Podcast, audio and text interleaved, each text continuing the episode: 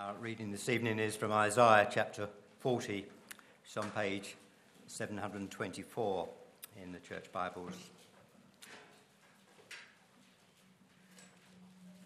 Page uh, 724, Isaiah chapter 40, and we will read the verses 1 to 11.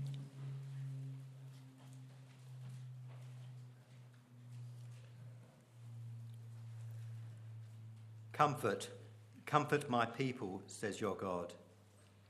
Speak tenderly to Jerusalem and proclaim to her that her hard service has been completed, that her sin has been paid for, that she has received from the Lord's hand double for all her sins.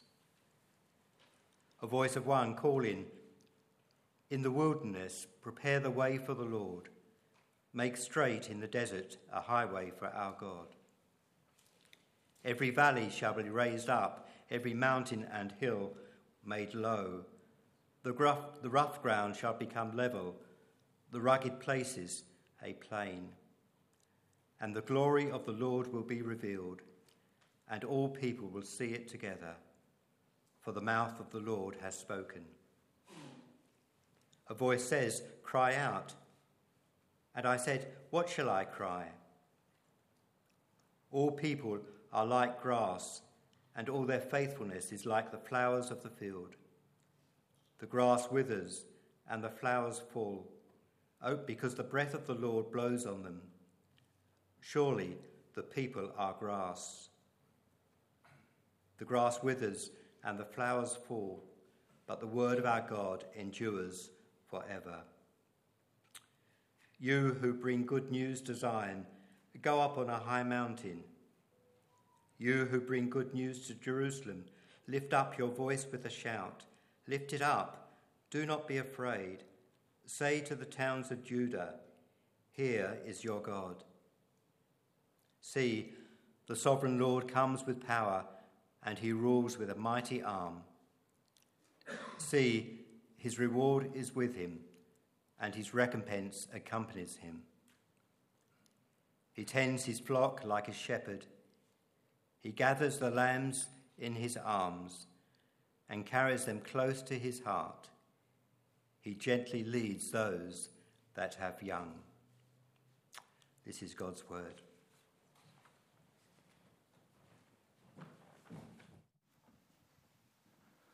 Good evening.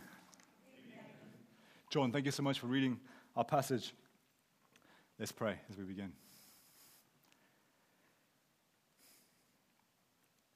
Heavenly Father, we thank you so much for your word, and we thank you for these verses that we've just had read to us. Father, we pray that you would comfort your people tonight. And we pray that you would do so through your Spirit and through your word. We pray that your Spirit would be at work in me and all of us this evening. In Jesus' name we pray. Amen. Does God care about me? Does God care about me? Have you, ever, have you ever asked yourself that question? Of course you have. It's, it's not hard to find ourselves asking that question when we're going through a tough time.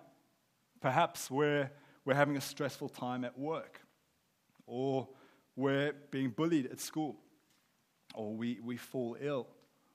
Someone we love uh, suffers, someone we love passes away. When suffering or disaster strikes, we often wonder does God care? This is the question that the Judahites, the people from the tribe of Judah, as we'll see later, would have been, would have been asking following their, their exile into Babylon.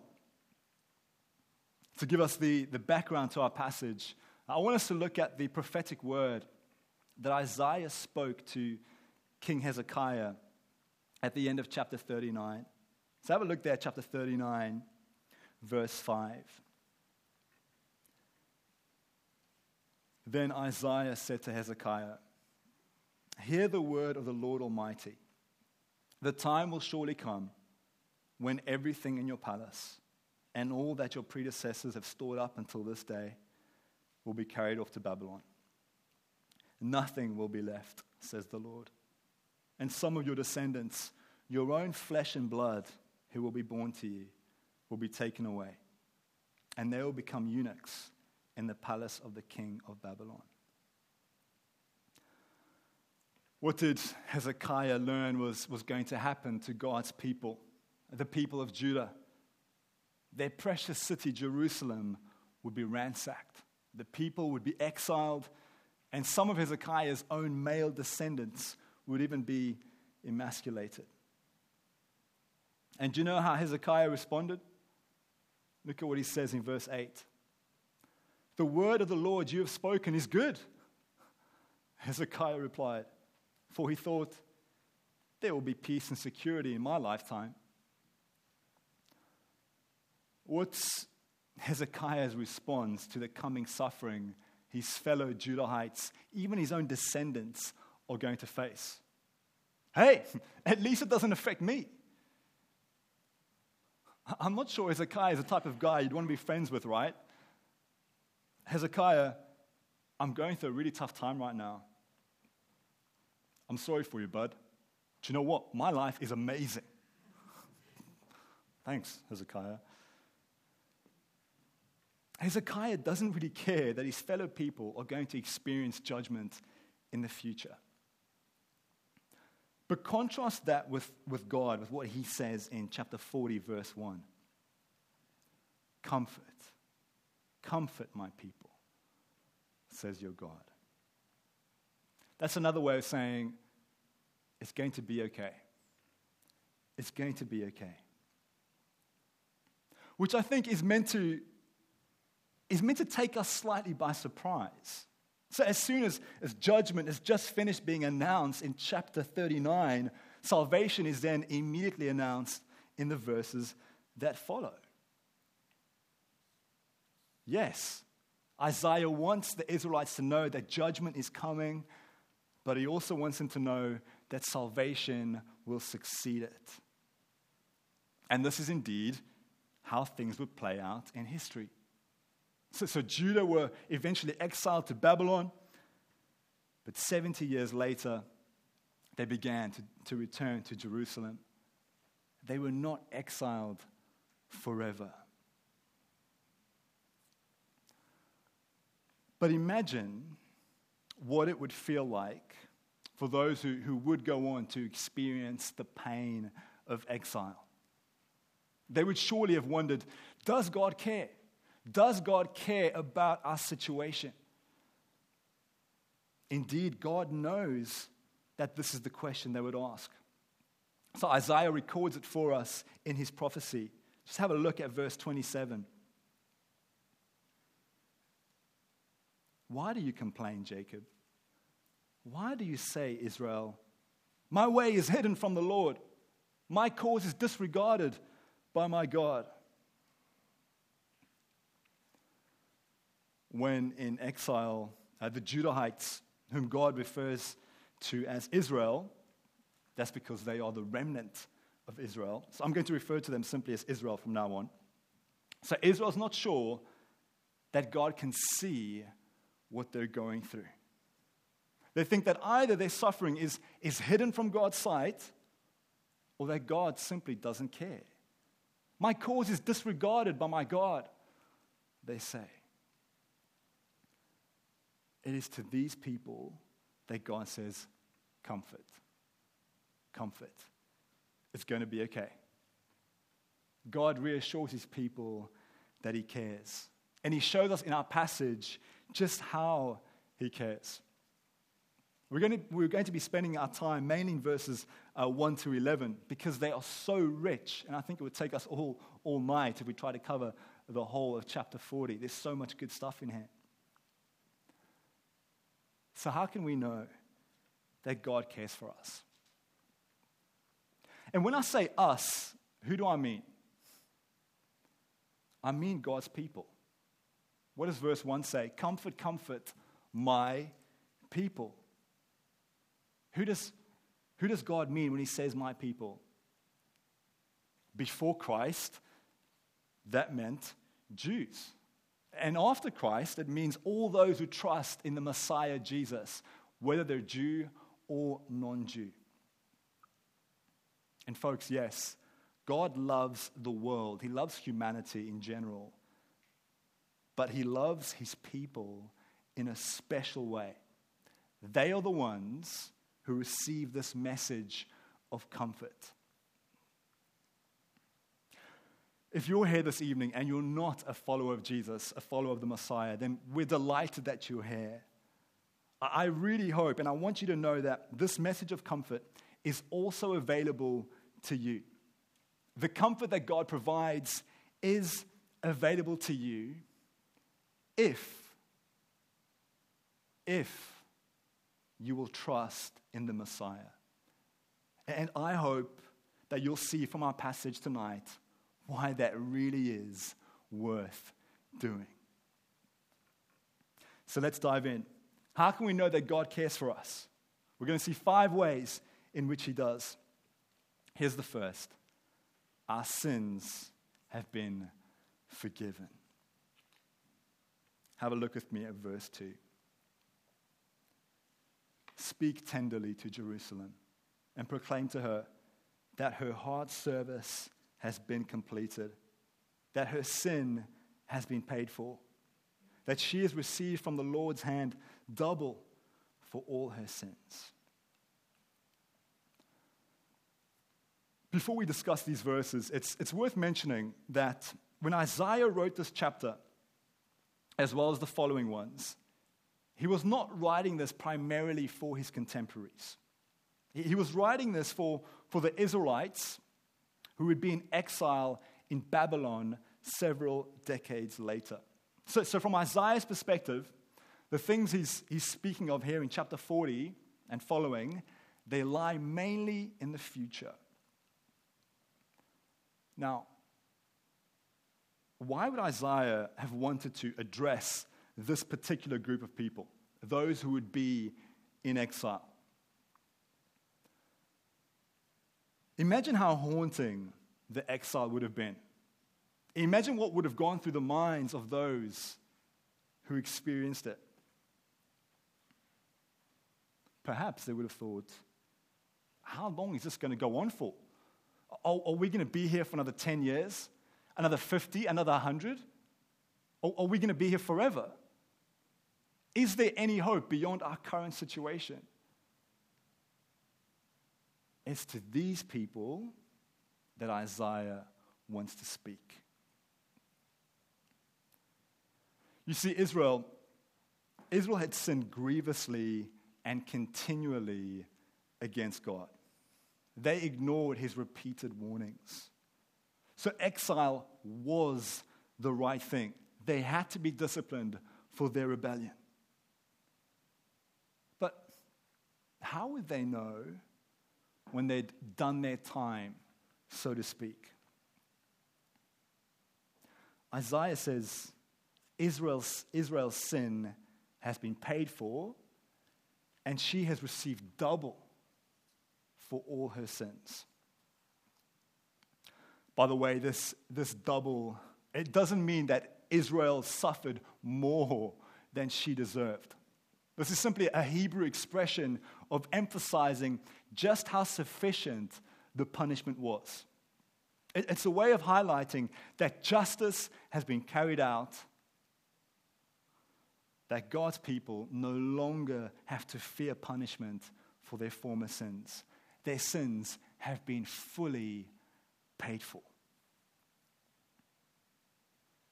Friends, isn't that also what we learn that Christ accomplished for us?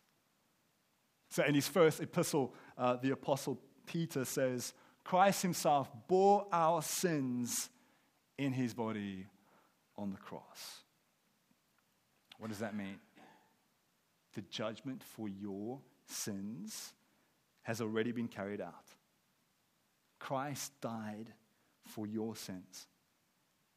On the cross, Christ received from the Lord's hand double for all your sins and for all my sins.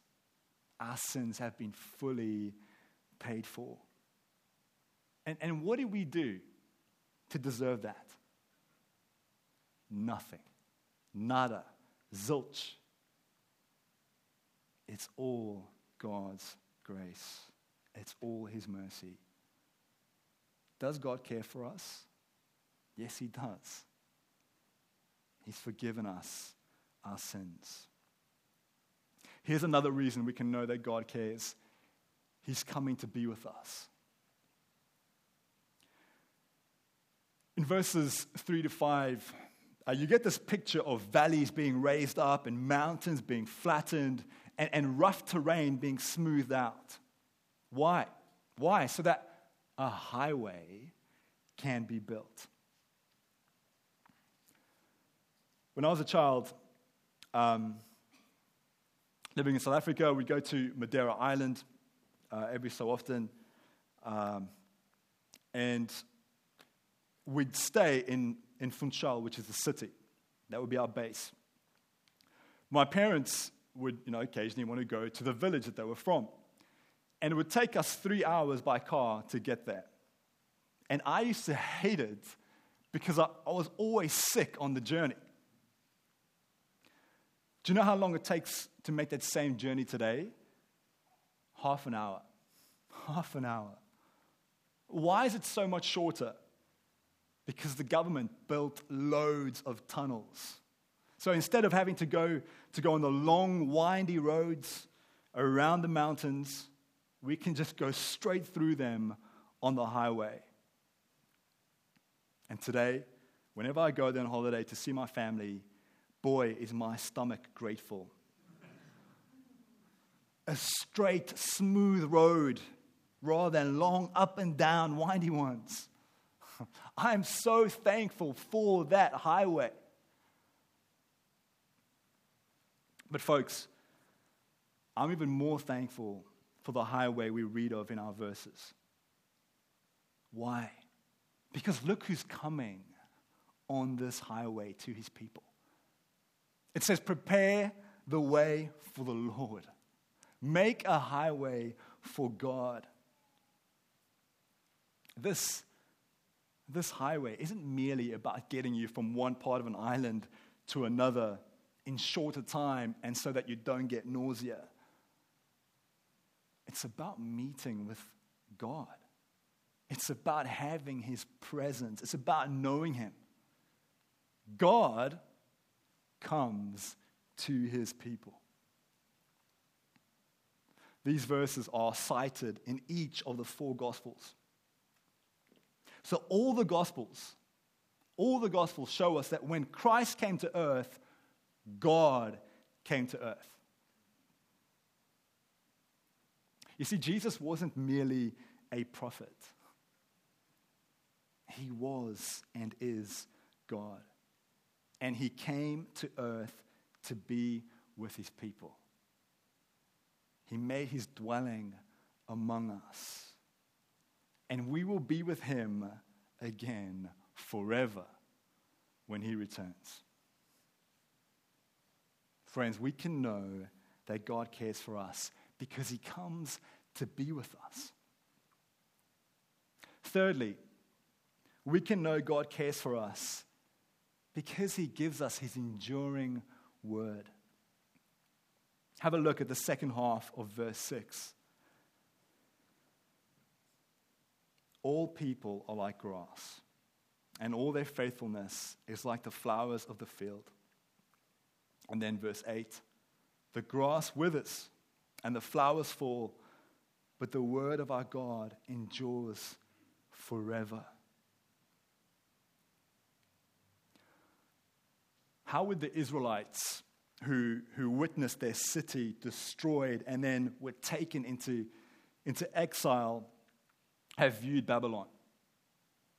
As a terrifying, mighty superpower. But here's the thing where's, where's the Babylonian Empire today? It's in the British Museum. It didn't take very long for the empire to fall. You see, every earthly empire eventually crumbles. They're like grass, they're temporary. Think of the grass in the summer, right? June, July, when the temperature's in, in the late 30s, in the high 30s. What happens to the grass? It's not green for long, is it? It goes brown. It's scorched by the heat. Israel's enemies, they're grass. They will pass away. Similarly, the things that cause me and you strife and affliction today, they will also pass away. Here's one thing, though, that will not pass away God's word. It doesn't change, it's constant, it lasts forever. So Israel could have confidence in it and they could derive comfort from it. God's word would have provided immense comfort for Israel's believers when they were in exile. And it provides comfort to us today as well. Comfort that our sins are forgiven and that God is present with us. We have God's enduring word. Brothers and sisters, that is a sign of God's care for us. Here's another God powerfully fights for us. Have a look at verse 10. See, the sovereign Lord comes with power, and he rules with a mighty arm. See, his reward is with him, and his recompense accompanies him. If I were to show you my arm, it wouldn't really instill much fear in you, would it? But if, if Dwayne The Rock Johnson were to show you his arm, well, you, would be able to tell this guy is strong, this guy is pretty powerful, right? The, the size of his arm gives us an idea of his strength. Now, God the Father, of course, doesn't have a, a, a literal physical arm because God is spirit. So, so, what is this? This is a metaphor for his strength. What we learn is that God uses his strength, his infinite strength, to fight for his people. And when he defeats his and, and their enemies, he brings his people a reward. Now, the reward here isn't, it's not specified, is it? But given the context, uh, it could be freedom from captivity, and it could be the repopulating of their city, Jerusalem. In Christ, too, we have many, we have countless rewards. God fought for us. He fought for us on the cross, and He's freed us from captivity. He's freed us from captivity to, to sin and death. And He's prepared for us a new heavenly Jerusalem to live in together with Him. Friends, God powerfully fights for us because He cares for us. Finally, we can know that God cares for us in the way that He leads us. God gently leads us. That's our last point. Have a look at verse 11. He tends his flock like a shepherd. He gathers the lambs in his arms and carries them close to his heart. He gently leads those that have young.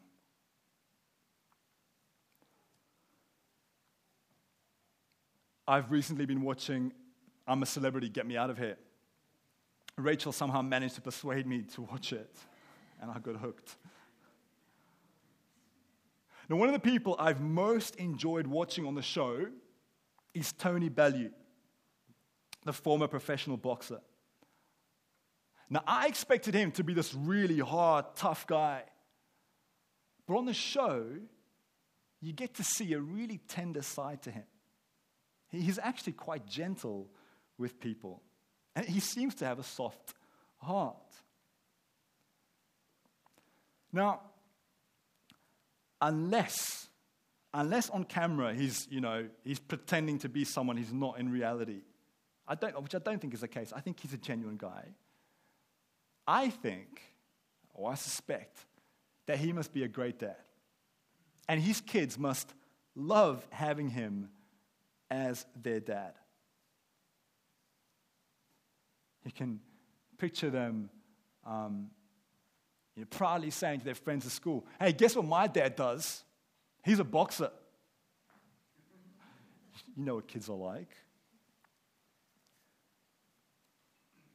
You see, his, his children probably feel safe to have a dad like him, a dad who is strong. But I think that they will feel safe not only because he's strong, but also because he's gentle. When someone is strong but not also gentle, rather than feeling safe, you might actually feel threatened. And that's because you're just not sure how they're going to use their strength. Is it going to be for you or is it going to be against you? And sadly, way, way too many people know this fear or this feeling from personal experience. But when you know that someone is strong and they're gentle and that they're on your side, then you can feel safe. You can feel secure. You can feel at peace, at ease. You can take a deep breath. How wonderful it is to learn from our verses that the God we serve, He's not only strong like a mighty warrior, but He's also gentle like a tender shepherd. He gathers His lambs in His arms and carries them close to His heart. The ESV says He carries them in His bosom. That's what I like to do with Joel. Now, I don't have much of a bosom, but I like to hold him close to my chest. And then it says that God gently leads those that have young. Folks, when, when you have children, you're immensely concerned about their welfare, aren't you? Indeed, you're, you're more concerned about their welfare than your own. A few weeks ago, I was chatting with uh, Nigel and Jane when Joel wasn't very well, and I said how hard it was for you know Joel, you know, his tiny hand to get a cannula, and he's like to get a cannula in. Like it was just, I was like, oh. And Nigel said, yeah, you want, you want to go? No, put it, put the cannula in my hand instead. Which is exactly right. If I could, I'd go, no, put the cannula in my hand, not in my son's hand. And I hate needles but I'll do that for my son. You see, God knows the anxieties that parents have about their children. So Isaiah spotlights God's care, his care for those who, who are concerned about their little children. And how does God treat them? He leads them. And he does so not hurriedly or harshly gently. Gently. God knows our worries, He knows our concerns, and He gently leads us. Friends, whenever, whenever you feel unsure that God cares for you, I encourage you to pick up your Bible and turn to Isaiah 40. Read these verses and mull on them and be comforted afresh by God's amazing care for you. We can know that God cares for us. Our sins have been forgiven. God comes to be with us. He gives us His enduring word. He powerfully fights for us. And He gently leads us. Let's pray.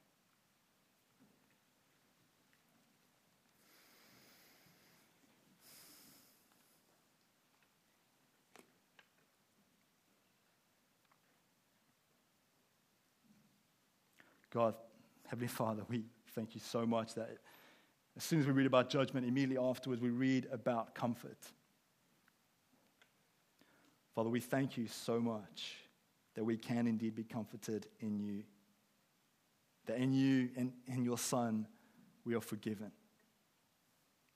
Thank you for how we know that you care for us because you come to be with us. You give us your word, which is everlasting. And thank you for how you fight for us. And thank you that you are so tender with us, that you are gentle.